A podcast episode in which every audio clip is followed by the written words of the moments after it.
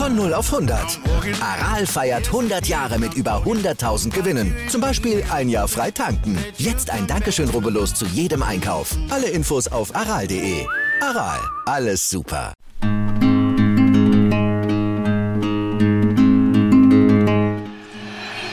25 Meter, Mittelstürmerposition. Herr Braski baut noch an der Mauer. Und äh, Andrei Shevchenko. So einen hat er gegen Armenien gemacht. Oben rechts rein. Und Subov. Und Tor. Tor für die Ukraine. 18. Minute. 1-0. Subov. Shevchenko. Abgeblockt von Riemer. Und dann Subov ins lange Eck. Da konnte Oli Kahn nichts halten. Sehr gute Raumaufteilung und Jaremczuk 2-0. So, und dann hat der Favorit seine Mannschaft von Andrei Shevchenko so gerade geschafft. Die Ukraine gewinnt gegen die Republik Nordmazedonien mit 2 zu 1 und sammelt die ersten Punkte bei diesem Turnier. Du warst gestern in Fürstenwalde. Das ist richtig. Und der Ground hat dir gefallen? Das war ganz angenehm dort. Also direkt im Wald. Ähm, war sehr kalt. Ähm, Abendspiel, also Fluchtlichtspiel ist sowieso immer das Beste, finde ich. Und ähm, ja, die Menschen waren ganz nett und die Preise sowieso, also ganz in Ordnung. Was ist es dort, was dich hingezogen hat? Zwar gestern Fürstenwalde gegen Tasmania Berlin. Ist es Tasmania? Ist es die Regionalliga oder warst du einfach in Fürstenwalde bisher noch nicht gewesen? Also im Prinzip all, alle drei Sachen, die du gesagt hast. Ähm, an erster Stelle äh, Fürstenwalde war nicht, also nicht auf meiner Liste, habe ich noch nicht drauf oder hab, war noch nicht da. Dann ähm, ja, Regionalliga mag ich sowieso. Also ich finde Regionalliga Nordost ist sowieso richtig gut. Du hast solche Vereine wie Chemnitz, wie Energie, wie TB oder ähm, Hertha 2. Also du hast schon einige Vereine, wo du sagst, okay, die würde ich mir gerne anschauen. Ähm, und das ist auch der nächste Punkt. Also ich mag die Regionalliga unheimlich gerne. Und drittens, ich habe äh, mit Tasmania an sich zu tun. Und deswegen bin ich auch mit denen hingefahren. Du bist dort im Verein tätig, hilfst mit oder? Ja, also ich ähm, bin nicht im Verein tätig in dem Sinne, sondern ich äh, bin Dienstleister äh, im Bereich Social Media und ich betreue sie in Sachen Social Media, also TikTok und Instagram. Und auf dieses Thema kommen wir sofort. Es soll ein wenig über das Crown-Topping gehen, es soll auch über die sozialen Netzwerke gehen. Ich sage Glück aus, auf und Servus zur Ausgabe 159 des Podcasts, bei dem heute die Farben Gelb und Blau im Brennpunkt stehen. Mein Name ist Danny und ich freue mich über eine Gästin, die in der Ukraine aufgewachsen ist und seit vielen Jahren in Deutschland lebt.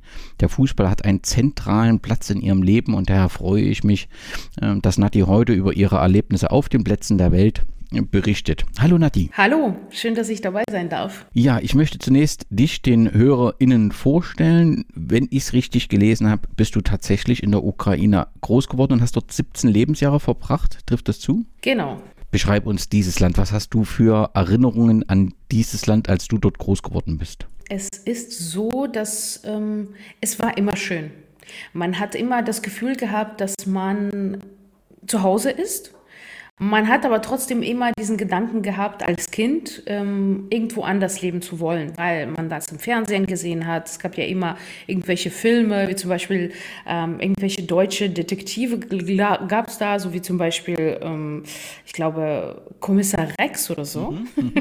Lief dort im Fernsehen, wurde synchronisiert, also man könnte die deutsche Sprache hören und man könnte dann einfach äh, sozusagen nachsprechen und dann würde es übersetzt.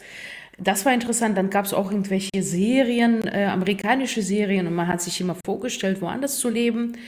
Und wie gesagt, mit 17 Jahren frisch nach der Schule, also mit 17 ist man äh, aus der Schule raus. Äh, meine alle anderen Freunde, Bekannte sind dann studieren gegangen. Ich bin dann die, äh, nach Deutschland gegangen mit meinen Eltern und musste dann nochmal in die Schule hier. Und das war für mich ein Chaos. Aber nochmal zurückzukommen zu der Ukraine, das war ähm, das war ein schönes Erlebnis. Also im Nachhinein ist halt meine Heimat, ne? Ähm, kann man nichts anderes sagen. Und im Vergleich zu dem, was jetzt passiert, ist man noch mehr äh, verbunden mit dem Land, wo man sozusagen geboren ist. Das Schulsystem ist mit unserem vergleichbar, was du hier in Deutschland kennengelernt hast, ähnlich anders? Ja, es ist schwer zu sagen. Also im Prinzip ist es, ich denke, Schulsystem insgesamt in der ganzen Welt ist ähnlich, wenn wir so möchten. Da sind vielleicht andere, ähm, andere wichtige Sachen. Also du hast zum Beispiel in der Ukraine keine Leistungskurse und äh, so etwas. Du hast alle, alle Fächer sind wichtig. Du kannst nicht wählen, okay, zum Beispiel, ich konnte hier in Deutschland Psychologie abwählen, da kannst du es nicht machen. Und da wird es je nach Schule eine unterschiedliche ja, Fokus äh, auf unterschiedlichen Fächern liegen. Äh, bei mir waren das Sprachen äh, und äh, in anderen Schulen war es zum Beispiel Mathematik oder Kunst zum Beispiel auch gerne gesehen, aber da wird das halt nicht nach Leistungskursen gewählt, sondern nur direkt in der Schule. Also die Schule ist dann halt in ein, äh, hat einen bestimmten Fokus. Wo bist du groß geworden? In welcher Stadt? Kharkiv. Das ist die zweite Stadt, die jetzt massiv belagert wird. Wie war das Verhältnis als Kind, Jugendliche zu Russland? Wie hat man aus der Ukraine zum damaligen Zeitpunkt auf Russland geschaut? War das noch irgendwie dieser ja, große Bruder oder war das eigentlich nie nach dem politischen Umbruch mehr so? Das war letztendlich nie der große Bruder gewesen in dem Sinne, sondern es war ein Nachbars Nachbarland was gute Kontakte, also man hat immer gute Kontakte gehabt, äh, Verwandte, das war nie das Problem gewesen. Ähm, wie gesagt, Kharkiv ist eine ähm, zu 99 Prozent russischsprachige Stadt. Ich bin äh, russisch sozialisiert worden. Für mich war immer schwierig, ukrainisch zu sprechen, obwohl ich heutzutage immer mehr ukrainisch spreche aufgrund von der Lage, politischen Lage momentan. Ähm, und ich habe Verwandte in Moskau, mit denen habe ich jetzt wirklich Probleme, mich zu unterhalten. Mache ich auch nicht mehr, weil das macht einfach keinen Sinn. Und ich war öfters in Moskau als zum Beispiel in Kiew, weil ich in Kiew keine Verwandte, keine Freunde hatte, war halt viel, viel öfter in Moskau. Und für, für uns ist Moskau wie, wie eine Nachbarstadt, egal ob das Russland oder Ukraine ist. Also man hat nie gefühlt, dass es zwei unterschiedliche Länder sind ist das ukrainische Volk gespalten hinsichtlich der Bewertung der Beziehung zu Russland? Damals war das nie die Frage gewesen, weil ähm, ich bin 2002 aus der Ukraine weggegangen und in den 90ern ist ja Zusammenbruch von UdSSR gewesen. Das waren gerade ähm, zehn Jahre oder so gewesen und dann, dann war die Entwicklung des Landes noch nicht so stark gewesen. Was wir aber immer gehört haben und was immer in der Schule beigebracht wurde, dass Westukraine sind Nazis, wurde uns immer in der Schule beigebracht. Ich als Kind hatte immer Angst, nach Westukraine zu fahren. Und, das, das ist, äh, und heutzutage äh, sehe ich das sehr kritisch, was damals in der Schule beigebracht wurde. Weil die Bücher, musst du dir vorstellen, ähm, die Bücher wurden nach der UdSSR nicht aufwendig geändert, sondern dann zum Beispiel ein bisschen geändert. Aktualisiert. Die, genau, aktualisiert, aber nicht so gut. Also das, da war auch sehr, sehr viel UdSSR-Propaganda drin gewesen. Das merke ich halt heute, nachhinein, wenn ich mich mit der Geschichte der Ukraine mehr beschäftige, äh, dann weiß ich, dann weiß ich, dass das, was uns damals manchmal in der Schule erzählt wurde oder halt von Verwandten oder Freunden, es einfach nicht stimmt. War es damals vorstellbar, dass so eine Situation eintritt, wie sie aktuell eintritt, oder war daran nie im Leben zu denken? Das war tatsächlich nie im Leben zu denken, weil ähm, man wusste, es gab UdSSR, man wusste, UdSSR ist zusammengebrochen, man wusste, dass äh, jedes Land seine Heim, also seine Hauptstadt hat. Jedes Land hat ähm, seine Großstädte, seine Leute, seine Heimatsprache. Das war's. Das war für mich klar. Ukraine ist von Kiew bis äh, Kharkiv, von Kharkiv bis Odessa. Krim wusste ich ganz genau, es wird sich nichts ändern. Das war für mich als Kind damals niemals vorstellbar. Auch hier in Deutschland hätte ich niemals in meinem Leben gedacht, dass es so weit kommen könnte. Hat sich das 2013, 14 mit dem Maidan geändert? Also die Position dazu, war das dann eine sorgenvolle Zeit oder war das ein Ereignis, wo du gedacht hast, das ist jetzt ein singuläres Ereignis, das wird sich dann irgendwie schon ähm, lösen oder hat das schon dieser Maidan für ja eine Änderung der, als die Ukrainer wirklich zusammengeschweißt und tatsächlich auch die, den Russland ja als, als Feind, als Bedrohung, äh, dass das ab dem Zeitpunkt wahrgenommen wurde? Überhaupt gar nicht, tatsächlich gar nicht. Ähm, ich habe das eher als so ein so eine Nebensache erlebt. Ich habe gesagt, okay, äh, da gibt es ein Problem. Äh, jetzt wird auch politisches System in der Ukraine anders ähm, angepasst. Also es wird sich was ändern im Land, äh, im positiven Sinne für mich, weil ich, ich, ich fand immer, obwohl ich in Ost, im Osten der Ukraine ähm, gelebt habe, fand ich immer diesen Zusammenhalt der Ukraine sehr stark und wichtig. Und ähm, 2014 habe ich mir gedacht, so gut, okay, die ganze Geschichte mit NATO. Ich muss zugeben, also bis vor kurzem, also bis der Krieg ausgebrochen ist, habe ich auch russisches Fernsehen geschaut oder zum Beispiel ähm, irgendwelche Filme oder Serien. Und nach, dem, ähm, nach diesem Krieg, was jetzt ausgebrochen ist, äh, mache ich das nicht mehr. Ich kann das nicht mehr. Ich äh, kann das einfach nicht mehr. Und ähm, damals war für mich klar, okay, Ukraine ein starkes Land und das mit der Krim, ich dachte, gut, der nimmt sich jetzt die Krim. Und dann ist die Sache erstmal erledigt, weil er will ja den Zugang zum Schwarzen Meer behalten für sich. Man hat ja auf dem Russisch, im russischen Fernsehen immer gehört, die NATO, die kommt immer näher. Und ich dachte, gut, das ist strategisch gesehen ganz klug. Er hat jetzt die Krim sozusagen für sich erobert. Ob das, ob das richtig ist oder nicht, ist die zweite Frage für mich. Auf gar keinen Fall. Aber aus russischer Sicht dachte ich, okay, also Krim ist hat er jetzt für sich, ist in Ordnung, Amerikaner kommen nicht näher dran, okay, die Sache ist gegessen. Für mich war die Sache gegessen. Ich dachte, es wird nichts mehr passieren.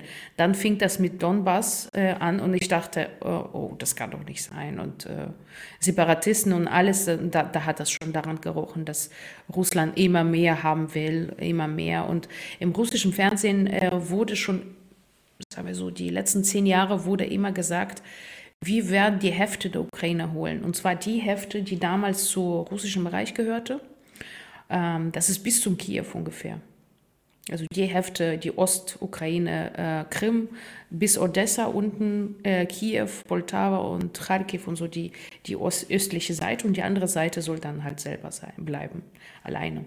Wie kam die Info zu dir, dass jetzt tatsächlich Russland in dein Heimatland einmarschiert? Mm, das ist, äh, das ist eine schwere Sache. Und zwar, ähm, man hat ja das beobachtet, äh, zwei, drei Tage davor gab es ja diese Aufstellung von einer Armee an der Grenze. Dann wurde gesagt, dass die russischen äh, Soldaten doch jetzt zurückgehen. Und ich habe mit meinem Vater am 23. Februar telefoniert. Er lebt immer noch in Kharkiv und ist nicht geflüchtet, also ist immer noch dort vor Ort. Ich habe mit ihm am 23. Februar telefoniert und wir haben uns noch über die ja, russische Propaganda im Fernsehen lustig gemacht und meinten, ja, was für Blödsinn und so. Und dann am 24. um 6 Uhr ruft mich meine Mama an. Äh, die war, nie, also die war auf dem Weg zur Arbeit, weint am Telefon und ich sage, Mama, was ist los? Und sie sagt, ähm, ja, es ist, äh, ja, was ist los? Äh, die Scheiße ist los. Ich so, was für Scheiße? Also ich war richtig verplext, bin gerade aufgewacht und die hat mir gesagt, ja, Russland ist in Ukraine einmarschiert. Ich so, ach Blödsinn. Sie so, ja, ähm, ja einmarschiert und Tschetschenien ist auch unterwegs. Und ähm, ich war schockiert, sofort die Nachrichten angemacht und dann gelesen, dass ähm, meine Heimatstadt gerade bombardiert wird. Weil die ja als erstes, äh, glaube ich, bombardiert wurde. Und ich dachte, was für eine Scheiße. Und in diesem Moment ähm, habe ich aufgehört, Russisch zu sprechen. Du sagst, dein Vater ist noch vor Ort. Dich muss es ja emotional völlig ähm, zerreißen, aktuell voller Sorgen um die Gesundheit und das Leben deines Vaters. Das ist richtig. Ist, ähm, ist schwer. Also es gab Momente, wo ich gesagt habe, du musst sofort fliehen. Ähm, er, sah, er war ja am Anfang immer so, ach, ist doch nicht so schlimm, die kommen und äh, ja, wird irgendwie gut gehen. Also der hat sich das auch so ein bisschen auf die leichte Schulter genommen.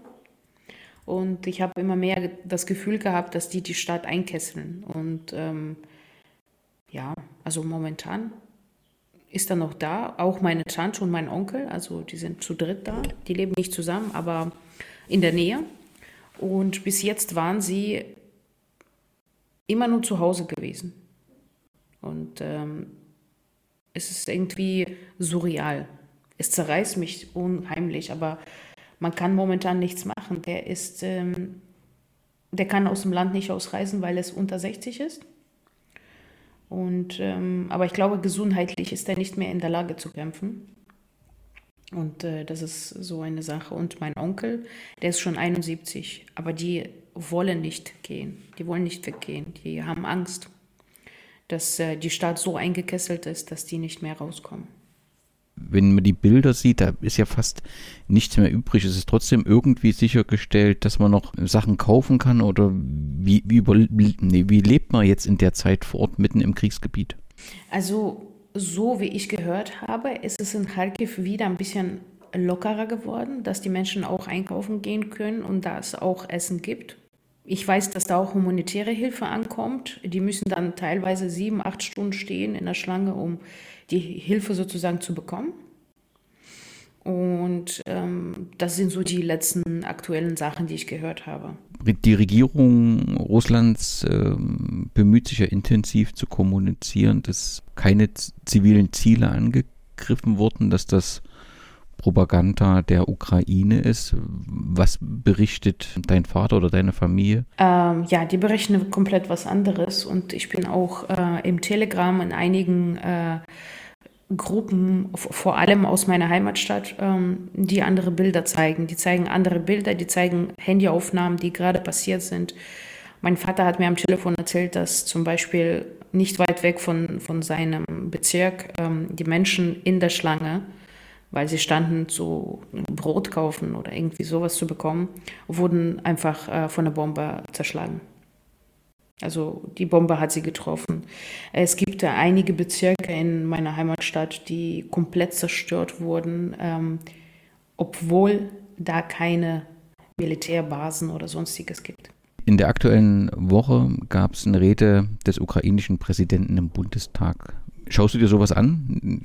Ich habe das, äh, ja, normalerweise schon, aber ich habe das zeitlich tatsächlich nicht mehr geschafft. Ich habe das nur, ähm, die Zusammenfassung sozusagen im Text gelesen, was da besprochen wurde oder was er gesprochen hat. Also auch über die Rolle des Präsidenten gibt es ja auch Kommentare, die sagen ein sehr maskulines Auftreten, andere, die sagen, das äh, oder der Großteil, der sagt, äh, das ist eindrucksvoll, wie er in, in dieser Situation ein Land führt. Wie nimmst du ihn wahr? Genau so. Ähm, ich äh, sagen wir so, ich kenne ihn natürlich noch aus den Zeiten, wo er Komiker war. Ich habe ihn immer gemocht, weil ich mag seinen Humor. Er ist unheimlich intelligent, äh, weil ähm, er ist ja ein studi studierter Jurist. Er hat äh, studiert, auch im Ausland studiert zum Teil. Also weiß er ganz genau, worum es geht und wie es geht. Abgesehen davon ist er ein Mensch, der sehr schnell denken kann, aufgrund von seiner Ausbildung, aber auch auf der anderen Seite aufgrund von, seinen, von seinem Beruf davor. Weil als Schauspieler oder Komiker musst du schnell denken können, um die Information zu verarbeiten. Das merkt man jetzt auch momentan, wie er das Land führt. Deswegen bin ich persönlich ein, ja, jetzt zu sagen, ein Riesenfan ist vielleicht ein falscher Ausdruck, aber ich bin wirklich äh, froh, dass äh, mein Heimatland so einen Präsidenten hat. Die russischen Truppen unterscheiden nicht zwischen zivilen und militärischen Objekten, zwischen Zivilisten und unserer Armee. Alles ist für sie eine Zielscheibe. Und ein Theater, wo hunderte Menschen Zuflucht gefunden haben, wurde gestern dem Erdboden gleichgemacht. Geburtskliniken, Kinderkrankenhäuser, Wohnquartiere ohne jegliche militärische Verbindung. Es wird alles zerstört rund um die Uhr. Und die humanitären Konvois können die Stadt, in die Stadt nicht eintreten. Diese eingekesselte Stadt, seit fünf Tagen wird es ununterbrochen geschossen dort, damit wir unsere Menschen nicht retten können. Sie können das alles sehen, wenn Sie über diese Mauer schauen wollen. Die Klitschko-Brüder sind ja neben dem Präsidenten diejenigen, die auch sehr, gerade im, im, im, Deutschland halt bekannt sind und da auch eine äh, klare Position schon über viele Jahre beziehen und jetzt äh, im Rahmen des Krieges äh, sehr häufig ähm, interviewt werden und da relativ klar auch Kritik an Deutschland üben. Ne? Also das äh, kommt mhm. schon deutlich heraus, dass man sich mehr Unterstützung wünscht. Wie nimmst du die beiden Klitschko-Brüder wahr? Sind, ähm, und wie, welche Stellung haben sie in, in, in der Ukraine. Also einer von beiden ist ja Bürgermeister von mhm. äh, Kiew. Also haben die dort ebenfalls so ein großes Ansehen ähm, wie hier und würdest du das unterstützen, dass du sagst, ich hätte mir auch mehr Hilfe aus Deutschland gewünscht? Äh, was Klitschko angeht, äh, kann ich dir tatsächlich eher weniger was dazu sagen, weil ich war das letzte Mal 2006 in der Ukraine.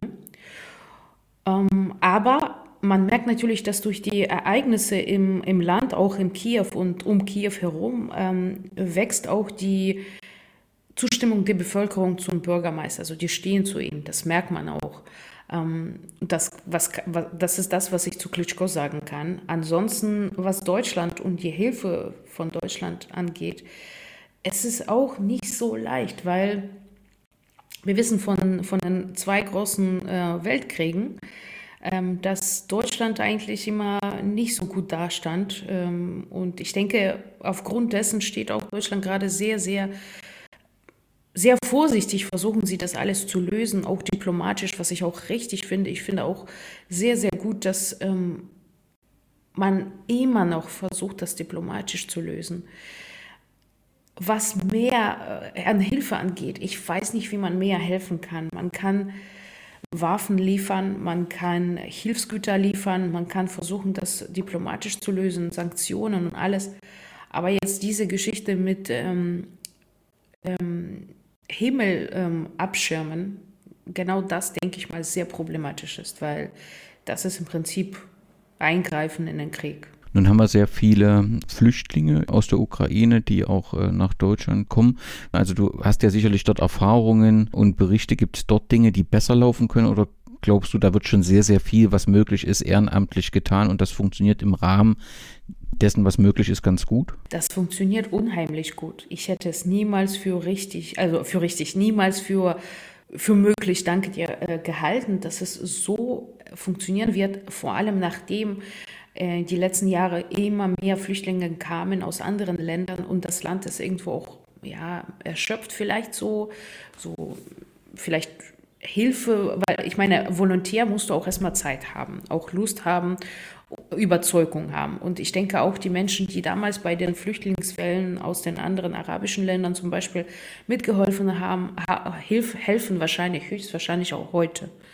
Und ähm, ich war in, an zig Stellen, Hauptbahnhof in Berlin, äh, Südkreuz äh, in Berlin oder Bushaltestelle, also äh, Busbahnhof in Berlin.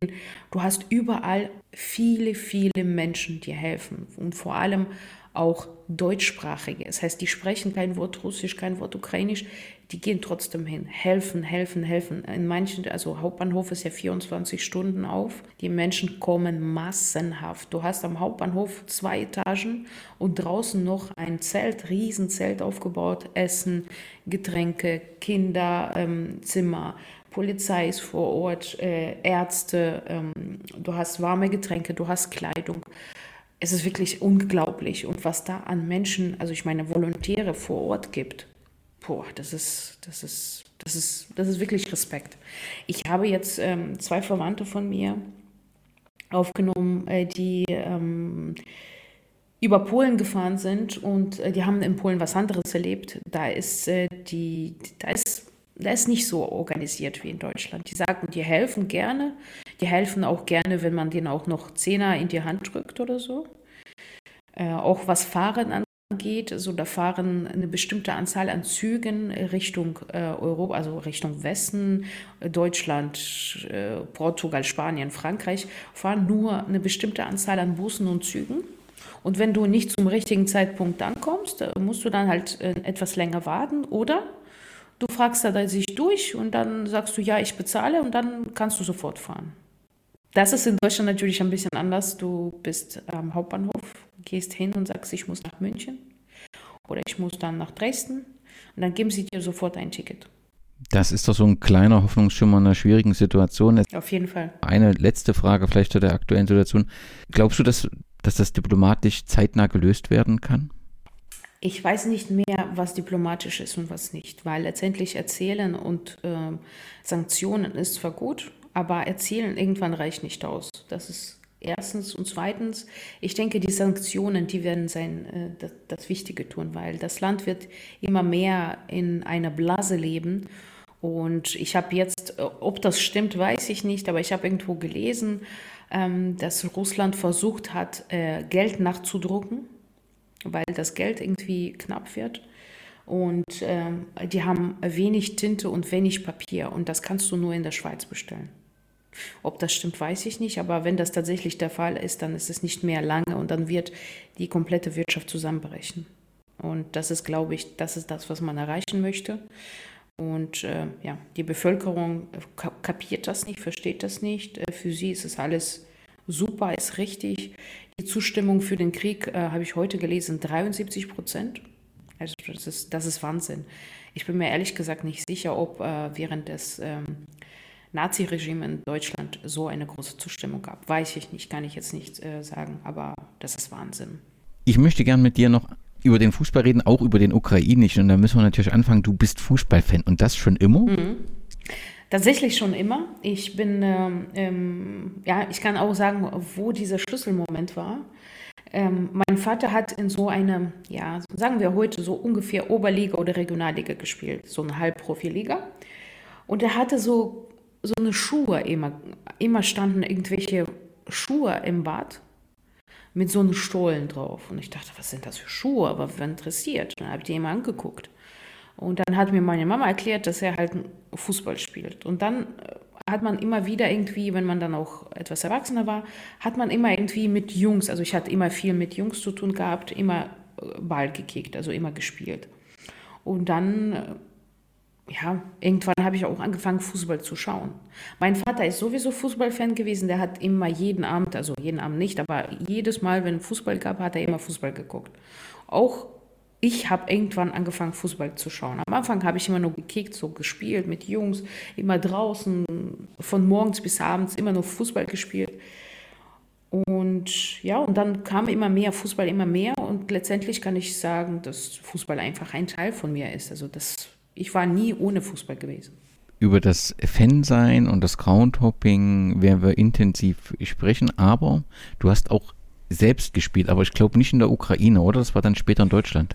Ähm, in einem Verein tatsächlich in Deutschland, in der Ukraine immer nur im Hof mit Jungs und tatsächlich auch bis, bis später, so als ich noch 17 war oder so, habe ich immer versucht, irgendwo zu spielen. Draußen im Hof gibt es immer, spielen immer welche. Äh, und ich wollte in einem Verein spielen, aber meine Mama war dagegen, deswegen habe ich nie gespielt, ja. Ich musste tanzen, also so ein Standard- und Latein-Ding. Habe auch lange getanzt, hat mir auch Spaß gemacht, aber trotzdem war die Leidenschaft immer Fußball gewesen. Das war so vielleicht unterdrückte Leidenschaft irgendwann. Und dann, als ich nach Deutschland kam, habe ich äh, nicht gespielt, nicht sofort. Habe dann auch ein bisschen Fußball aus den Augen verloren kurz äh, weil man mit der Sprache zu tun hat. Verständlich, genug andere genau, Sachen. Ja. richtig. Äh, man war auch vielleicht so ein bisschen in Depression gewesen, dass man auch gar keine Lust auf das Land hatte, weil es war bei mir der Fall, ich wollte gar nicht nach Deutschland. Mm, und irgendwann habe ich gedacht, warum soll ich nicht mal Fußball probieren zu spielen? Und ich war schon in Berlin und ich dachte, gut, habe ich mich ein bisschen erkundigt und habe gesehen, dass in Berlin auch fußballtechnisch, Frauenfußballtechnisch sehr, sehr viel gibt. Und dann habe ich mich ausprobiert. Und ja. Was hast du für Erfahrungen gesammelt? War sehr gut. Also ich habe ähm, in zweieinhalb unterschiedliche Vereine gespielt. Mhm. Die erste Mannschaft, wo ich gespielt habe, das war, die waren wirklich äh, sehr schlecht. Das war wirklich jedes Mal äh, Depression nach jedem Spiel. Man musste sich erklären, warum man in dieser Mannschaft spielt und warum man ständig verliert. Und dann ähm, habe ich die Mannschaft gewechselt, den Verein besser gesagt. Und da hat es mir viel, viel besser gefallen zu spielen, weil, sagen wir so, ich war schon über 30 und habe trotzdem versucht zu spielen. Und da gab es halt junge Mädels, die gerade aus der B-Jugend aufgestiegen sind und die sind dann, ähm, ja, die spielen seit sechs, sieben, äh, seitdem sie sechs oder sieben sind, Fußball und das ist komplett was anderes. Und da habe ich gemerkt, wie schnell ich da gelernt habe. Und ähm, wäre dann nicht mein ähm, Kreuzbandriss, hätte ich wahrscheinlich heute noch gespielt.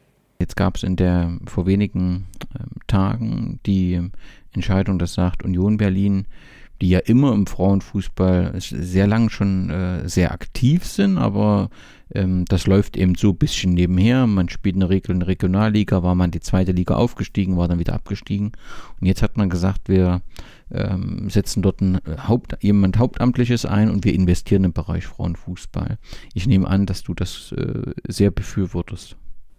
Auf jeden Fall. Also diese, diese, das, was du gerade gesagt hast, habe ich überhaupt nicht mitgekriegt. Vielleicht liegt das auch daran, dass es jetzt die ganze Situation mit der Ukraine ist. Ich habe gesehen, dass die da jemanden vorgestellt haben. Ich habe den Text nicht gelesen. Ich befürworte, befürworte das wirklich sehr, sehr, dass, dass da viel mehr investiert wird. Ähm, aber das tut man ja nicht nur deswegen, dass man sagt, ja, jetzt, wir wollen Frauen helfen, sondern man macht das aus dem Grund, weil wenn man jetzt nach England schaut, sieht man, was für eine Entwicklung das hat. Dass immer mehr Männer zum Frauenfußball gehen, weil es ist A günstiger, B Frauen spielen äh, schon mittlerweile richtig guten Fußball, technisch sehr, sehr stark. Und warum soll man dann vielleicht meinetwegen für Bundesliga 50 Euro bezahlen, wenn man bei Frauenfußball 15 bezahlt? Verstehst du? Und ich glaube, das ist der Punkt, warum jetzt viele, viele Männer, also sage ich mal so, Männervereine sind das ja nicht, aber bezeichne ich mal so, dass sie dann immer mehr Frauen, äh, Frauenfußball äh, befürworten. Wir können auch äh, Richtung Hertha gucken. Haben keine Frauenfußballmannschaft, haben aber eine Kooperation mit Bundesligisten Turbine Potsdam. Und wer weiß, was seine Zukunft ist haben, glaube ich, auch mal äh, historisch mit Lübars äh, zusammengearbeitet und genau, dann genau. jetzt Turbine ähm, Potsdam. Ähm, lass uns äh, noch im Fußball ein wenig in die Ukraine ähm, zurückreisen, in der ewigen Tabelle der sowjetischen Liga, also der Liga vor dem Umbruch belegte Dynamo Kiew den zweiten Platz hinter Spartak Moskau. Ähm, auf jeden Fall war die Dynamo Kiew in der Sowjetunion ein Spitzenteam. Aber mit dem Zusammenbruch der Sowjetunion war es für den ukrainischen Fußball zunächst sehr, sehr schwer. Zumindest habe ich das so aus den Berichten wahrgenommen. Weißt du etwas über diese Situation des Fußballs nach dem Zusammenbruch? Ähm, jein, also da war ich tatsächlich noch sehr klein. Ich bin 85 geboren. Ähm, ich habe Dynamo Kiew wirklich, als ich angefangen habe, mich für Fußball zu interessieren, sehr präsent in meinen Augen. Also die waren für mich immer die Mannschaft. Es gab keine andere Mannschaft. In meiner Heimatstadt gab es damals Metalis Kharkiv. Man kennt das bestimmt auch noch, weil die Mannschaft auch in Europa League gespielt hat zum Teil. Die habe ich nie so ja, wahrgenommen. Die waren für mich nicht interessant. Für mich war Dynamo Kiew immer die Mannschaft. Und äh, daher kann ich nur sagen, ähm, dass ich denke, viele Mannschaften hatten es schwer, weil Dynamo Kiew wurde immer präferiert äh, wurde immer geliebt und gemocht und man hat auch viel Investoren ähm, so angelockt. Es wurde viel Geld rein investiert. Auch der Präsident der, des Verbandes, der ist Fan und ich glaube auch Miteigentümer oder irgendwie sowas. Also da ist auf jeden Fall, ja, sagen wir so, ist etwas subjektiver die ganze Sicht. Äh, was UdSSR technisch angeht, ich kann mir das auch damit erklären, dass die Ukraine 91 die Unabhängigkeit erklärt hat, da war das Land tatsächlich mit was anderem ähm, beschäftigt als mit äh, Aufbau von einem Fußballverband. Und, aber Dynamo Kiew war halt immer Spitzenmannschaft oder Spitzenverein und deswegen war das, denke ich mal, in dieser Zeit auch sehr stark präsent. Ja, was ich noch gefunden habe, dass halt sehr viele Spitzenspieler direkt zu diesem Zeitpunkt des Umbruchs nach Russland wechselten, weil sie zunächst dort bessere Karrierechancen äh, sich erhofften. Das klingt ja auch letztendlich verständlich, ist ja letztendlich in Europa ähnlich passiert, dass viele aus dem, aus der, aus dem Gebiet der ehemaligen DDR in die alten Bundesländer gegangen sind, weil sie dort erhofften.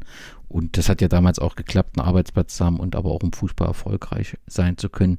In den 2000er hat sich der ukrainische Fußball auf jeden Fall konsolidiert. Ähm, ähm, die Ukraine hat ihre einzigste WM-Teilnahme 2006 in Deutschland ähm, geschafft. Was, was, was brachte die Ukraine damals so in den 2000er? Ja, also so was brachte diesen Fortschritt? Also was passierte da? Ähm, ich denke, ich, das ist schwer zu sagen, was da genau passierte, aber äh, man hat angefangen zu merken, dass die Spieler ins Ausland wechseln.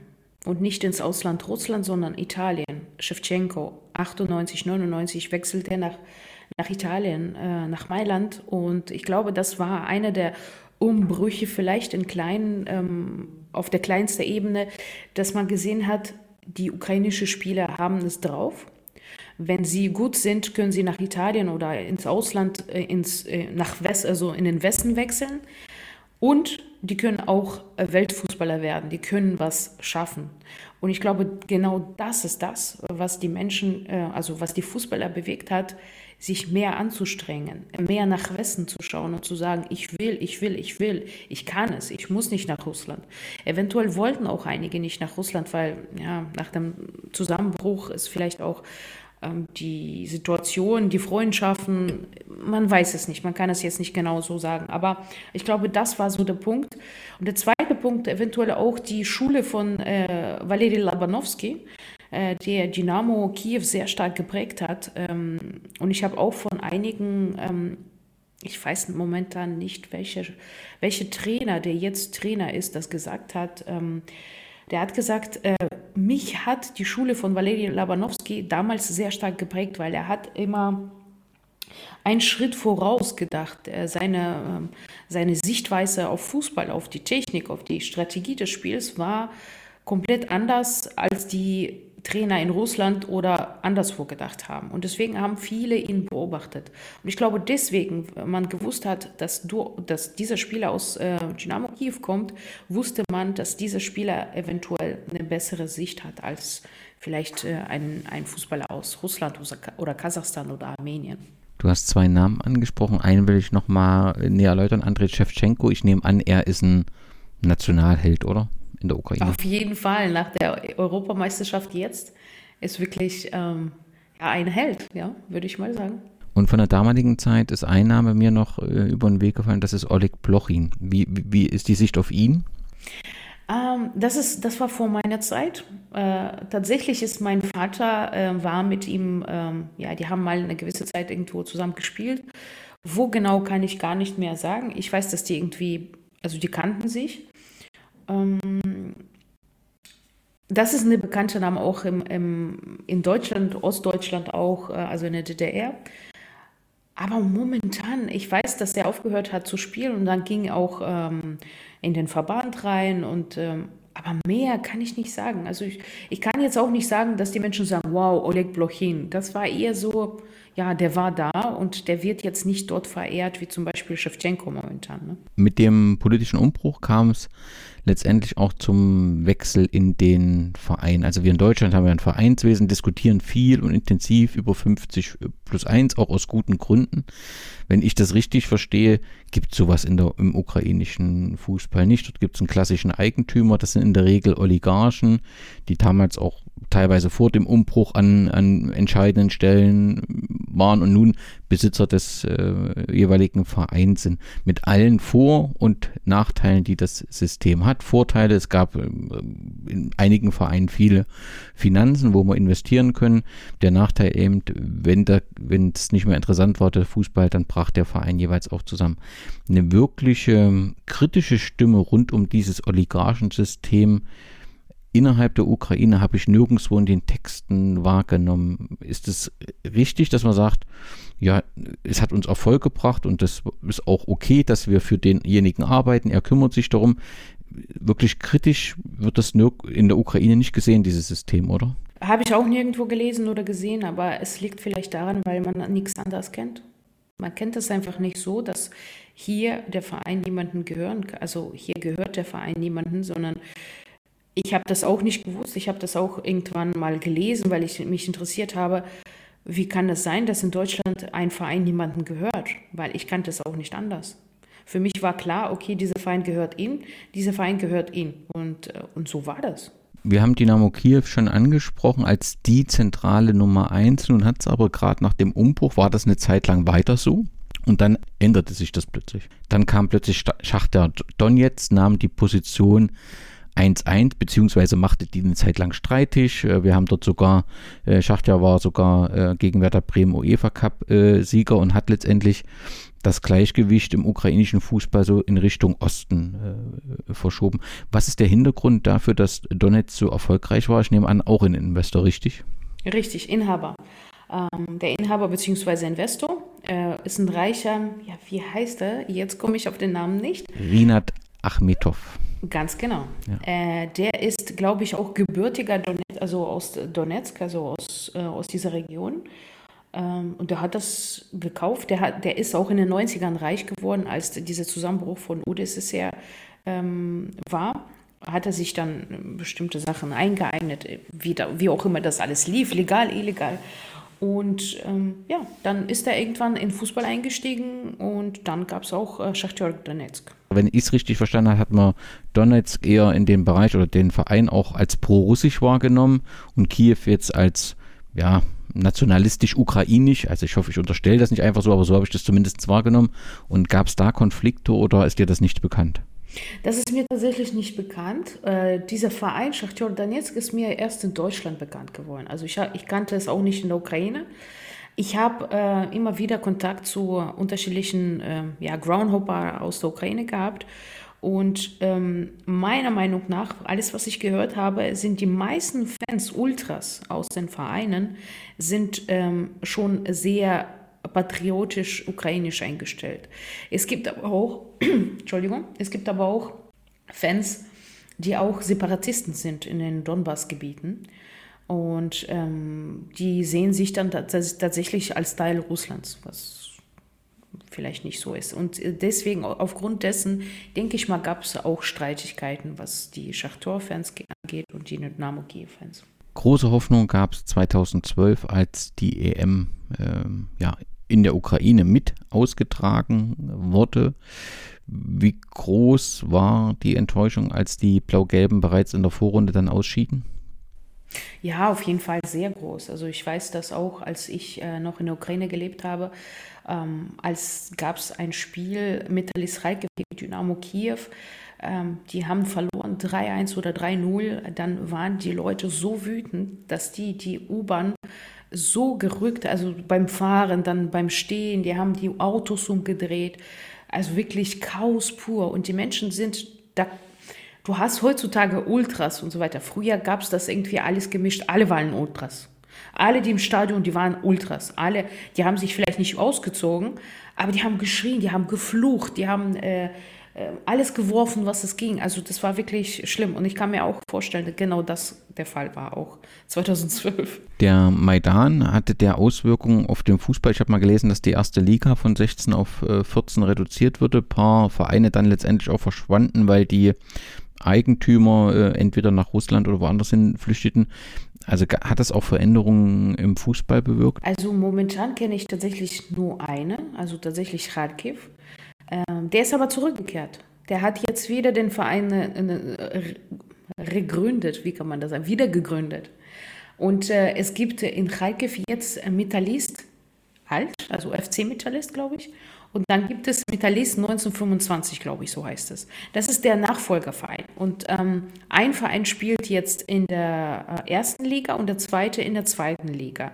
Und dieser Oligarch ist zur zurückgekehrt und hat den Verein wieder gegründet. Jetzt letztes oder vorletztes Jahr. Vorletztes, glaube ich.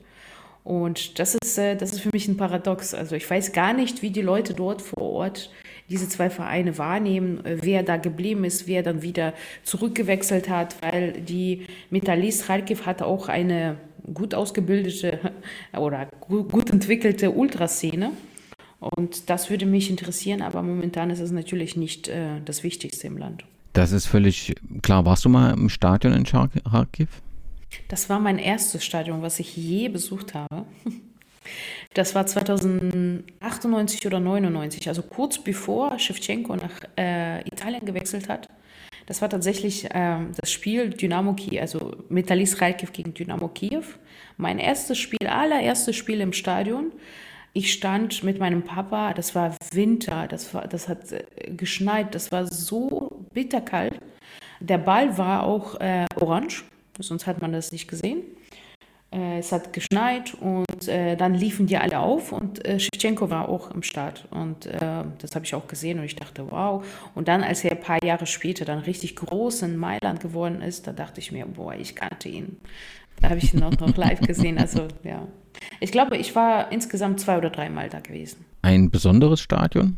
Das ist äh, ein schönes Stadion, äh, über 40.000. Ähm, wurde auch natürlich zu EM 2012 noch äh, schön ausgebaut, viel investiert, genau.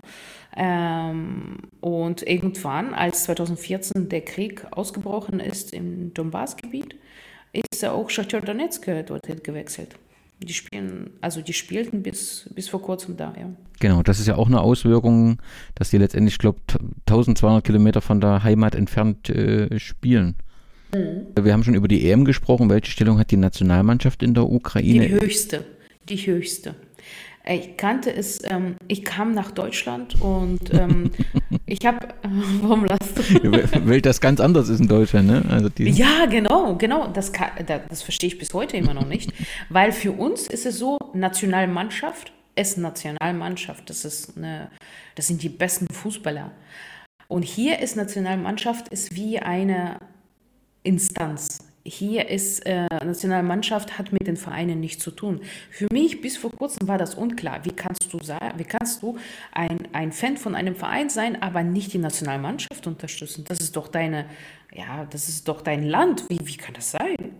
Also, verstehst du, was ich meine? Da gab es, ich glaube, es ist auch nicht so, äh, also so aufgebaut, so, solche Hierarchie gibt, wie zum Beispiel in Deutschland im DFB-Bereich. Ähm, äh, und dort hast du Vereine und die, meiner Meinung nach, das ist vielleicht, vielleicht nicht hundertprozentig so, und die unterliegen äh, der Nationalmannschaft irgendwie. Also habe ich damals so gedacht und ich dachte, okay, die Besten der Besten spielen nur in der Nationalmannschaft. Und wenn die Nationalmannschaft gespielt hat, dann, dann egal welcher Verein, ich bitte dich, alle waren für die Nationalmannschaft. Hier ist es irgendwie, du kannst mögen, aber die Nationalmannschaft muss ich mir nicht antun. Ähm, das ist ein weites Feld. Das wird einen ganzen, eine Podcast-Episode füllen, die Stellung der Nationalmannschaft in, in Deutschland. Aber ich verstehe, und das nimmt man auch wahr, dass es in der Ukraine anders ist. Ist das vielleicht auch, ich habe mal gelesen, dass im Nachgang des Maidan auch die Rivalitäten der Ultragruppen untereinander deutlich an, abgenommen hat, weil man sich eher wie soll ich sagen, man hat den gemeinsamen äh, Feind, das war nicht der andere Fußballverein, das war, das war Russland, dass man, dass auch die, die Ultras in der Ukraine zusammengerückt sind? Ja, das stimmt. Ich habe auch, äh, wie gesagt, mit den Groundhopper mich unterhalten. Manche sind äh, Fans von der Mannschaft, von der Mannschaft. Aber was die alle gemeinsam haben, die sind alle ähm, patriotisch eingestellt. Ähm, also für sie ist es wichtig, stolz, wir sind Ukrainer, wir sind äh, gegen russische äh, ja, Armee, also weil es gab ja natürlich die Armee auch in, äh, auf der Krim, nur war sie halt nicht offiziell da. Und die sind dann viel, viel näher zusammengerückt. Es gibt aber auch zum Beispiel eine bekannte Szene, die sehr links äh, geprägt ist. Äh, das ist Arsenal Kiew, soweit ich weiß. Genau, und ähm, die sind heute auch sehr, ähm, ja, so wieder rechts gerückt. Also man, weißt du, das ist, dass man sagt in Deutsch, äh, in Deutschland äh, Recht, das ist sehr negativ für Deutschland hier, weil das ist eventuell auch aus der Geschichte und aus, aus der Entwicklung momentan politischer Lager. In der Ukraine hat das komplett eine andere Bedeutung. Rechts heißt in, in der Ukraine ist, wir sind für das Land, wir werden das Land nicht an Russland abgeben. Wir werden niemals Russland, Russen sein oder sonstiges.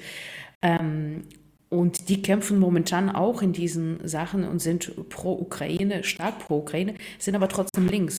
Ne?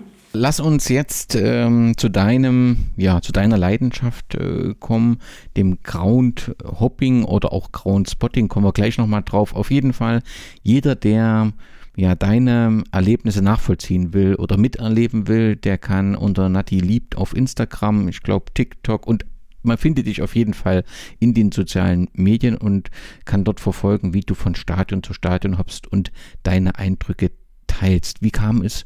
Also wir haben ja schon gehört, du hast, äh, als du nach Deutschland gekommen bist, etwas Zeit gebraucht, äh, dich mit dem Land anzufreuen oder mit der Situation, hast dann den äh, Fußball aktiv wiederentdeckt und jetzt äh, intensiv das Groundtopping. Wie kam es dazu? Ähm, das kam einfach dazu, dass ich ähm, ganz viel Fußball selbst geschaut habe, auch zu Hause. Und als ich diesen Kreuzbandriss hatte, habe ich mich kurz als Co-Trainer in, in dem Verein ausprobiert. Hat auch Spaß gemacht, aber ich habe gemerkt, ähm, dass ich das zeitlich einfach nicht schaffe. Aber zum Fußball zu gehen und unterschiedliche Mannschaften anzu mir anzuschauen, ohne jetzt irgendwie für eine Mannschaft sein zu wollen, also so ein Fan zu sein, sondern einfach nur mich Fußball, oder mir Fußball anzuschauen, das hat mich immer fasziniert. Und diesen Ausdruck Groundhopping kannte ich nicht. Und dann habe ich immer angefangen, irgendwie auf Instagram Bilder zu posten. Und dann sucht man ja nach bestimmten Hashtags, ne? also um dann die Recht, äh, Reichweite ein bisschen zu vergrößern. Und dann bin ich auf den auf den Begriff Groundhopping gestoßen. Ich dachte, naja gut, Ground ist, ist Feld und Hopping ist wahrscheinlich Springen oder irgendwie ne, ähm, hin und her. Und ich dachte, das ist eine Ultrabewegung, vielleicht, die, die machen so eine Bewegungen wie im Sitzen, äh, so springen, dachte ich. Ne? Also so, ich dachte, so, so eine Choreografie. Ne? Naja, aber man denkt sich aus, man analysiert das. Und ich habe das gegoogelt und irgendwie nichts gefunden. Und irgendwann bin ich doch irgendwo drauf gestoßen. Und ich habe verstanden, als ich das begriffen habe, was das ist, da dachte ich, wow, das ist genau das, was ich mache. Ist doch genau das. Das ist, äh, als ob es für mich ausgedacht wurde, weißt du? Ich kannte halt diesen Begriff nicht, aber ich war sehr fasziniert davon, dass es, dass es Leute gibt, die auch sowas machen. Naja, und dann war das halt äh, geschehen mit mir. Nun gibt es ja Groundhopper, die leben, oder Groundhopperinnen, die leben nach strengen äh, äh, Regeln, die natürlich jeder ein bisschen für sich äh, unterschiedlich definiert. Ähm, wie definierst du denn für dich Groundhopping? Also gibt es da Regeln, dass du sagst, äh, auf jeden Fall will ich das ganze Spiel sehen. Andere sagen ja Groundhopping, also mindestens 45 plus 1 äh, Minuten. Oder bist du da völlig entspannt und sagst, ich will einfach den Ground sehen, ich will den Fußball sehen und darum geht es mir? Ich, genau darum geht es mir. Ich bin sehr entspannt, was das angeht. Ähm, ich gebe mir keine Regeln, sondern ich bin der Fan der, der Sportart ich entscheide, wann ich wohin gehe und ich entscheide, wie lange ich bei dem Spiel bleibe. Ich zwinge mich nicht, bei dem Spiel zu bleiben, wenn ich sage, das Spiel ist grottenschlecht. Dann äh, kon konzentriere ich mich äh, auf die Leute, mache ich ja eh sehr oft, dass ich mich auf die Fans konzentriere, auf äh, auf den Verein, auf die Farben, wie die Menschen stehen, was die sagen, äh, was Bratwurst kostet, was Bier kostet, so einfach drumherum. Und ich liebe das zu gucken, wie die Vereine aufgebaut sind. Ähm, ja, meinetwegen auch, wer die Bilder macht oder wer Social Media betreut. Das interessiert mich alles. Und wenn ich dann satt davon habe, dann äh, schaue ich mir das Spiel an und wenn das Spiel gut ist, meist, also sagen wir so, so 99,999 Prozent ist es immer komplettes Spiel und meistens auch eine Stunde davor oder eine Stunde danach, weil ich will dann auch das Stadion leer erleben, auch äh, leer sozusagen fotografieren oder dann ein paar Videos für TikTok machen. Ich schaue mir dann einfach alles, die Aufkleber und gehe auch dann gerne in den, ähm, in den Ga äh, Gästeblog, um danach natürlich nach dem Spiel, um mir anzuschauen, ob da vielleicht Aufkleber schon frisch geklebt sind oder Banner rumliegen oder sonstiges. Also so einfach mitzunehmen, alles aufzusaugen, was da ist. Und zum Beispiel letztens war ich äh, in Rostock und ähm, das Spiel war 18.30 Uhr äh, ich konnte leider das Spiel nicht zu Ende gucken. Nicht, weil ich das nicht wollte, sondern, sondern ich wäre einfach nicht nach Berlin zurückgekehrt, weil der letzte Zug einfach zu früh fährt. Und äh, mein Herz äh, hat es gebrochen, als ich gesehen habe, dass äh, die Mannschaft noch drei oder vier Tore geballert hat, also jeweils. Also das Spiel war 1 zu 1, als ich losgegangen bin und äh, am Ende stand das 3-2. Also da, das hat mir Herz gebrochen, aber ich habe das Stadion erlebt, ich werde es auch immer wieder erleben. Aber wie gesagt, in diesem Sinn ging das einfach nicht anders. Du hast das Bier und die Roster angesprochen bei deinen bisherigen Erlebnissen. Wo hat dich die kulinarische Versorgung positiv überrascht? Ähm, tatsächlich äh, Stadion an der alten Fürsterei. Es hat mich einfach aus den, aus den Socken geworfen. Also oder ich hätte niemals für möglich gehalten, dass man in einem Stadion der Bundesliga einfach ähm, ähm, ganz normal, ganz entspannt Bratwurst am Feuer machen kann. Und keinen Elektrogrill oder im Öl brät, sondern einfach direkt mit Feuer und mit Kohle. Das ist so wie irgendwo bei äh, im Garten einfach gechillt grillen. Also da, da, da war ich äh, so schockiert, positiv überrascht. Ne? Also ja, das hat mich äh, positiv überrascht und die Bratwurst schmeckt natürlich einwandfrei, also wirklich sehr, sehr gut. Und ähm, Regionalliga Jena. Und zwar die Bratwurst, oder das ist ja ähm, nicht die Bratwurst, das ist äh, Thüringer, glaube ich. Auch geschmacklich, äh, wow, geschmacklich wirklich ähm, 10 von 10, also wirklich super. Nun gibt es ja den Begriff des grauen Spotting. Und wenn ich es richtig sehe, deine, ähm, dich richtig verfolgt habe, dann machst du das eben auch einfach, um ähm, ja, das jeweilige Stadion auch unabhängig vom Spiel, weil es eben gerade passt, mal zu sehen, zu atmen und ähm, anzuschauen, wie dort die Architektur ist. Ähm, für dich ist entscheidend einfach Stadion zu sehen, Fußball zu sehen und das letztendlich egal, ob es da irgendwelche Punkte gibt, wenn ich das richtig verstehe. Ja, genau. Also es gibt ja auch Groundhopper, die sagen, ähm, ein Testspiel zählt nicht oder Frauenfußball zählt auch nicht. Für mich ist in dem Sinne ist egal. Ich äh, möchte mir das Stadion angucken. Ähm, ich möchte auch ähm, diese Atmosphäre aufsaugen. Und Groundspotting äh, rückte immer mehr in den Fokus, als es Corona war, so richtig akut. Da gab es ja keine Spiele. Und dann ähm, in Berlin hast du viele Stadien, die einfach so offen stehen, weil die öffentlich sind. Und dann es hat mir einfach Spaß gemacht, das Stadion so anzuschauen. Und ich dachte, ja gut, klingt auch nett. Und habe dann auch jetzt erst vor vier, fünf Monaten erfahren, dass es auch so eine Bewegung gibt wie Groundspotting. War auch neu. Dein bisheriger Lieblingsground? Kann man den sagen oder ist das schwer, weil jeder Ground so ein bisschen individuelle Erlebnisse mit sich äh, bringt? Tatsächlich so. Also für mich war bis vor kurzem Top 3 waren das tatsächlich alle in Berlin. Das war einmal Olympische, äh, Olympiastadion, Olympische Stadion, mein Gott, so schlecht. Das Olympia, ja, das Olympiastadion war ähm, dann Ludwig Friedrich Jan Sportpark. Ich verwechsle immer. Ludwig Jan Sportpark, ja. Genau, ich verwechsle immer diese Namen. Äh, auf jeden Fall das, wo jetzt Viktoria spielt, äh, in der dritten Liga. Aber dann habe ich die, das Stadion an der Alten Fürsterei äh, besucht und ich muss dir sagen, das äh, hat sich komplett geändert. Also Top 3 für mich würde ich jetzt sagen, äh, Platz 1 ist Stadion an der Alten Fürsterei. Auf jeden Fall. Alleine schon mit Bratwurst und du hast da auch. Ähm, wenn du darauf gehst, hast du ja ganz viele äh, diese Stände. Und wenn du dann um die Ecke so gehst, dann hast du so einen Platz, wo man sitzen kann, die Leute draußen sitzen können, auch in der Halbzeit oder zwischendurch, wenn man Durst hat. Und da hast du so eine riesige Auswahl an Essen, als ob du in einem Dorf bist, äh, in so Stadtfest. Du hast da Waffeln, du hast Kaffee, Kaffeepreis von 1,50 Euro ähm, Bratwurst an mehreren Ständen, Bier, dann hast du irgendwelche, ähm, letztens habe ich so eine, so eine, ich weiß nicht, wie die heißen, so, die werden aus Teigquark äh, frittiert und einfach mit Zuckerpuder. Also du hast eine Anzahl an Essen, wo du denkst, so wie ein, ein Stadtfest in einem Dorf, weißt du? Und äh, das hat mir auch sehr, sehr viele, viele gute Emotionen beschert oder gegeben, vor allem mit dieser schweren Situation äh, mit der Ukraine. Da gehe ich gerne hin. Und ähm, Platz zwei würde ich sagen, äh, ähm, die Alm, also Bielefelder Alm. Mag ich auch sehr gerne, ist auch ein süßes kleines Stadion. Das mag ich sehr gerne. Da, da ist es, also kulinarisch gesehen ist nichts Besonderes, ganz einfach, ganz normal, so wie bei Hertha gibt es da einfach ja, Bratwurst ganz normal, Bier ganz normal, aber die Atmosphäre gefällt mir. Mir gefällt auch, dass das Stadion sich direkt im, im Wohngebiet befindet, so ein bisschen Englisch-Stil. Ne? Also du gehst einfach durch die Stadt und bist auf einmal im Stadion.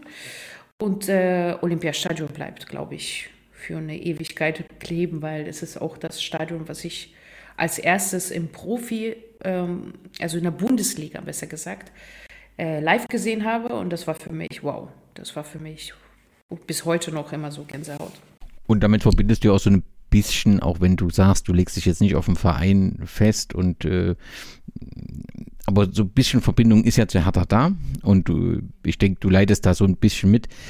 Wie groß ist äh, das Leiden aktuell oder bist du eine der wenigen, die äh, ja, vielleicht sogar optimistisch ist und positiv schaut? Also, äh, Leiden ist vielleicht zu, zu übertrieben. Ich, ähm, ja, ich bin enttäuscht eher, enttäuscht. Weil ich finde, der Verein ist abgehoben. Ich habe ja auch ein bisschen äh, durch die Regionalliga auch mit der zweiten Mannschaft zu tun. Abgehoben. Ähm, das fängt äh, schon in der, in der Regionalliga an, äh, wenn du dort als, sagen wir so, ein, ein Social Media Berater oder wie auch immer man das nennt, kommst von einem anderen Verein, wirst du dort vor Ort. Mh, mm, wie ein, ein bisschen wie ein Mensch, der keinen Platz hier hat, so wie ihn vielleicht, als ob ich ohne Karte da versuche reinzukommen, behandelt. Unangenehm. Und äh, ich dachte, ich war nur die Einzige, die so das Gefühl hatte, aber auch mit anderen, einigen Fans, andere Mannschaften hatte ich das Gespräch gehabt und die haben auch sowas gesagt. Und dann dachte ich, okay, dann liegt das vielleicht doch an dem Verein. Und die, die erste Mannschaft ist für mich ist ein Witz gewesen. Ich meine, egal welche, welche Trainer kommt, das ist Witz. Das ist sehr abgehoben, auch zu den Fans. Und diese Spielart und Weise, das ist, das ist irgendwo lächerlich gewesen. Ich bin jetzt tatsächlich super gespannt, wie das jetzt mit äh, Felix Magath wird, weil ich finde ihn auch sehr gut. Der ist ja eigentlich ein guter Trainer. Ob er jetzt aus Hertha noch diese Saison etwas machen kann, weiß ich nicht. Ich würde mich tatsächlich freuen, wenn sie in der Bundesliga bleiben. Aber ich denke auch, es nicht sehr schlimm, wenn sie absteigen, aus einfachem Grund. Dann kann der Verein umdenken und sagen, ja Leute, das läuft gar nicht. Jetzt müssen wir was ändern. Vielleicht wird dann auch die Vereinspolitik, was die Spielerankäufe angeht, ähm, geändert. Obwohl seitdem ähm, Freddy Bobic da ist, denke ich mal, äh, wird das auch ein bisschen anders überdacht. Also man verkauft auch Spieler, die irgendwo auch gekauft wurden und nichts gebracht haben. Ähm, also ich traue Bobic eigentlich viel, aber ich weiß nicht, ob er das schafft, äh, den Verein so auf den Vordermann zu bringen, wie zum Beispiel er das mit Eintracht Frankfurt geschafft hat. Es bleibt auf jeden Fall spannend äh, bei der Hertha und die Situation ist ja schon ein wenig anders, weil einfach mit Union jetzt ein Bundesliga-Konkurrent in derselben Stadt ist. Das gab es lange Zeit nicht, da war mal klare Nummer eins ist das, umso spannender ist es, wie sich jetzt mit dem neuen Trainer entwickelt. Auf jeden Fall haben sie mit der Verpflichtung von Felix Magath hundertprozentige mediale Aufmerksamkeit. Mal schauen, äh, wie das dann in der Saison endet. Die Groundhopper-Szene, da gab es mal eine DSF-Reportage und äh, da ist die Groundhopper-Szene es gibt so ein Bild, da ist so ein Opel Corsa, vier Jungs sitzen drin und reisen in Tschechien von einem Spiel zum anderen. Und das ist so das Bild der Groundhopper-Szene, was viele letztendlich haben, so eine Gemeinschaft, die von Platz zu Platz jagt. Wie ist denn das bei dir? Bist du auch Teil der Gemeinschaft oder höre ich das richtig heraus, dass du eigentlich immer dich alleine auf den Weg machst und auch alleine die Stadien genießt? Äh, beides tatsächlich. Und ich muss ja sagen, also sagen wir so, man sagt ja selbst auch als Groundhopper oder auch habe ich auch von anderen Groundhopper gehört, dass Groundhopper eigentlich eine spezielle, äh, spezielle Spezie oder eine besondere Spezie ist. Also viele wollen gar nicht angesprochen werden. Viele wollen einfach für sich da in der Ecke stehen und gucken. Auch gerne einfach, äh, wenn es regnet, einfach unterm Regenschirm und einfach etwas ab, abseits, ne? also nicht direkt in diesem Spiel geschehen. Dadurch, dass ich äh, viel unterwegs bin, habe ich natürlich auch äh, Bekanntschaften, mit denen ich dann mal mich einfach im Stadion treffe oder man, man schreibt sich vorher und sagt, ja, bist du bei dem Spiel? Ja, bin ich, dann wollen wir mal Bier trinken. Also sowas, ja, aber auch gerne allein. Also ist beides eigentlich möglich. Da, da, da kann ich mich jetzt nicht festlegen. Also die Groundhopper-Szene ist ja sehr ja, sehr maskulin. Spielt das Geschlecht irgendwie ein Thema oder ist das kein Thema? Ähm, ich habe tatsächlich jetzt, äh, bin ich aufmerksam geworden, jetzt kommt Werbung an dieser Stelle. Äh, elf Freunde haben, glaube ich, in der aktuellen ähm, Ausgabe was zu Frauen Groundhopper geschrieben. Und ähm, es ist männlich, äh, sehr männerdominierte äh, Hobby. Aber Fußball ist ja auch über viele, viele Jahre so gewesen. Aber ich denke, äh, immer mehr Frauen finden so Groundhopping, finde ich auch toll. Aber für mich war das nie das Problem gewesen, weil ich, ähm, ich hatte nie das Gefühl, dass ich mich irgendwie unwohl, unwohl fühle im Fußballbereich oder irgendwie habe vielleicht, äh, ja, kann vielleicht mit jemandem nicht sprechen über Fußball, weil die denken, ich bin eh Frau und dann habe ich eh keine Ahnung ich hatte immer groß, groß, große Fresse, würde ich mal so sagen. Und ich habe immer meine Meinung gesagt, auch was Fußball angeht, auch ähm, ich denke, wenn man sich mit mir unterhält, merkt man, okay, also die hat doch ein bisschen Ahnung vom Fußball. Und da sieht man mich auch gar nicht mehr so wie typische Frau im Fußball, die einfach nicht weiß, was Abseits ist zum Beispiel. Ne? Also diese typische Frage, ja, weißt du überhaupt, was Abseits ist oder so? Da kommt es halt nicht mehr dazu. Und ich denke, ich habe das selbst an mir auch gar nicht so gefühlt. Nun ist das Groundhopping ja auch sehr zeitaufwendig. Ähm, das muss man irgendwie mit Beruf, Familie unter einen Hut bekommen. Wie realisierst du das oder ist da einfach ein Grundverständnis immer da, dass das dein Hobby ist und die Zeit einfach auch eingeplant werden muss? Äh, auch. Aber ähm, dadurch, dass ich auch ähm, Social Media tätig, im Social Media tätig äh, bin, Bereich, kann ich das ja auch ein bisschen verbinden. Den, ähm, wenn ich zum Beispiel mit einer Mannschaft unterwegs bin, kann ich das ja auch ein bisschen verbinden. Beziehungsweise ich versuche immer mehr Vereine zu akquirieren, die ich betreuen kann. Und das ist eigentlich das Ziel, dass ich beides parallel betreiben kann. Nun haben wir die Ergebnisse von äh, Groundtopping häufig sind Fanzines, wo Berichte äh, über die Touren geschrieben werden. Wir haben Groundtopping Blogs, wir haben Podcasts rund um das Groundhopping. Ähm, und nun, also du hast ja schon gesagt, findest den Hashtag sehr häufig auf Instagram und nun auch TikTok und du bist da sehr aktiv und äh, bist da auch jemand, der da sehr, sehr viele Interessenten mit anspricht. Was spricht aus deiner Sicht für dieses Medium, um die Groundhopping-Erlebnisse ähm, dort zu präsentieren? Äh, das Visuelle. Ähm, ähm, TikTok ist bewegt, also Bewegtbilder sind psychisch gesehen, äh, haben eine andere, andere Stelle oder einen äh, anderen Stellungswert als nur Fotografie, als nur Text.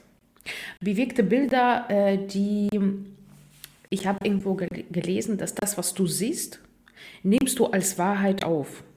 Deswegen ist es momentan auch, jetzt mache ich einen kleinen ähm, Abschweifer wieder zum, zu der Ukraine-Geschichte, das ist jetzt auch pro propagandatechnisch sehr schwer auseinanderzuhalten, weil das Gehirn nimmt das auf, was du siehst, hundertprozentig als wahr. In den Bildern ist es nicht so, weil Bilder kannst du immer noch so ähm, bestimmte Stellen manipulieren irgendwie. Videos auch mittlerweile. Aber das hat das sich im Kopf noch nicht so durchgesetzt, ne? Das auch im Video. Das hat sich im Kopf, genau, genau, genau. Und das hat halt äh, psychologische Gründe. Ähm, und an, äh, insgesamt ist es auch lerntechnisch. Und ähm, Men für Menschen ist es interessanter, bewegte Bilder zu haben, als nur Bilder. Und ich bin auch selbst der Typ, der eher vielleicht sich Bilder von Stadien und von den Spielen anguckt oder Videos äh, oder Reels, wie das jetzt auf Instagram gibt, als zum Beispiel einen riesenlangen Text zu lesen. Wenn ich ein Buch habe, ist was anderes. Aber jetzt einen riesenlangen Text äh, auf einem Blog zu lesen, ist mir persönlich etwas schwer. Ich überfliege das, ich schaue mal vielleicht was Interessantes, was nicht. Und das wäre alles. Und äh, vielleicht, weil ich auch selbst der Typ ist äh, und auch eher ein Typ vor der Kamera und einfach quatschen, quatschen, quatschen. Und deswegen habe ich das für mich auch gewählt. Würdest du auch Fußballvereinen empfehlen, die im Prinzip eine ja, jüngere und breitere Zielgruppe ansprechen wollen, zu sagen, sie sollen das? 1000 Prozent. 1000 Prozent. Wir haben jetzt in der Regionalliga einige Vereine, die das machen. Unter anderem Tasmania. Und äh, man merkt einfach, wie wichtig das ist, weil ähm, die Zielgruppe äh, ist da. Die Menschen fangen an, sich äh, mit dir zu beschäftigen, äh, sich mit dir zu identifizieren. Äh, und Bundesliga hat nicht mal alle Vereine, also nicht mal alle Vereine aus der Bundesliga und der zweiten Bundesliga sind auf TikTok. Und das für mich ist immer noch ja, TikTok ist immer noch unterschätzt. Wer dich nach diesem Podcast äh, verfolgen will, nee, verfolgen ist immer so ein, kein guter Begriff, wer dir folgen will, wo findet er dich überall und was muss er eingeben, äh, damit er an der richtigen Stelle landet? Äh, Nati liebt und Nati mit zwei T, also N-A-T-T-I und dann liebt so wie lieben. Und äh, hauptsächlich bin ich auf Instagram und TikTok. Das sind die Hauptplattformen. Allerdings mache ich ja auch äh, so ein, bei Football Was My First Love äh, mache ich auch einen Podcast, habe ich angefangen, äh, aber aufgrund dessen, dass jetzt die Ereignisse sich so ein bisschen überschlagen haben, ähm, habe ich tatsächlich nur geschafft, zwei Folgen über Hansa Rostock zu produzieren. Die weiteren sind in der Produktion und sollen auch demnächst kommen. Und das heißt dann ähm, Vorsicht Tradition. Und da geht es tatsächlich um Traditionsvereine, die mal ganz groß waren und dann irgendwann nicht mehr da waren oder abgestiegen sind und jetzt momentan irgendwo in der Regionalliga oder in der Oberliga kämpfen, um, um den Aufstieg wieder in den Profifußball. Das klingt spannend und ich bin mir sicher, wenn man dir auf Instagram oder TikTok folgt, wird man dann auch über neueste Episoden in deinem Podcast informiert. Nati, ganz, ganz äh, lieben Dank für die Einblicke in dein Hobby, aber auch für die Einblicke in deine Lebensgeschichte. Ich wünsche dir viel Kraft ähm, uns allen, dass äh, dieser Krieg äh, eher sofort äh, äh, aufhört, dass wir es schaffen, dort eine Lösung zu finden, damit äh, ja, die Angriffe aufhören. Ähm, ich weiß, dass das nicht ganz einfach ist, in der aktuellen Situation dann auch in so einem Podcast über Fußball äh, äh, zu reden. Danke dir trotzdem, dass du das äh, gemacht hast und damit auch einen Einblick über dein Heimatland äh, gegeben hast. Nadi, vielen, vielen Dank. Sehr, sehr gerne. Vielen Dank, dass ich dabei sein durfte. Und ähm, ja, ich hoffe es auch, dass es bald vorbei ist und dass wir wieder unbeschwert Fußball genießen können. Denn momentan kann ich es nur begrenzt und tatsächlich sehe ich das als eine Ablenkung und äh, die heile Welt, die sozusagen jetzt momentan in der Ukraine leider nicht herrscht. Vielen Dank.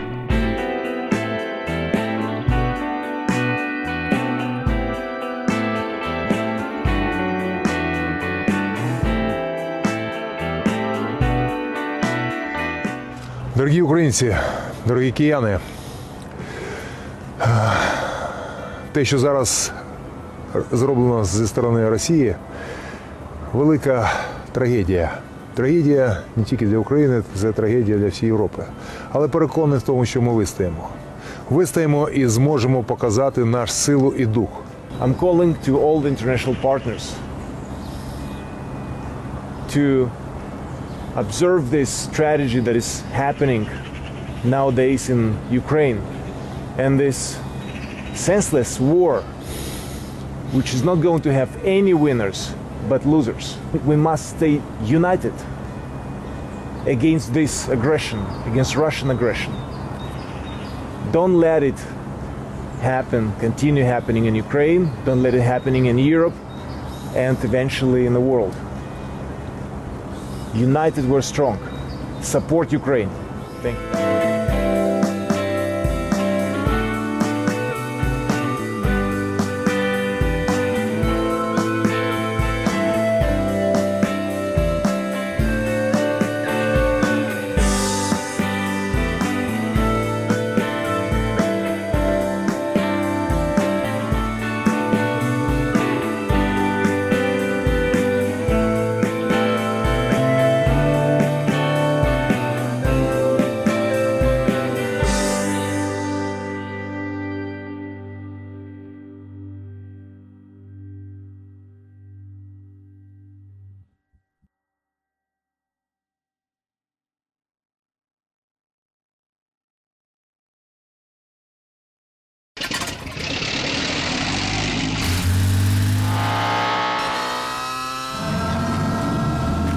0 auf 100.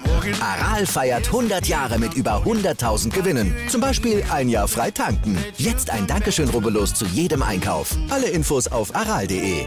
Aral, alles super. Ich habe mich natürlich schockverliebt, weil die war wirklich ganz, ganz klein. So begann die Mensch-Hund-Beziehung zwischen Christina und Tierschutzhund Frieda. Und wie es danach, nach dem ersten Moment der Verliebtheit, so weiterging und welche Klippen es danach zu umschiffen galt, das hört ihr in der neuen Ausgabe von Iswas Dog, dem Podcast für harmonische Mensch-Hund-Beziehungen. Iswas Dog? Mit Malte Asmus. Überall, wo es Podcasts gibt.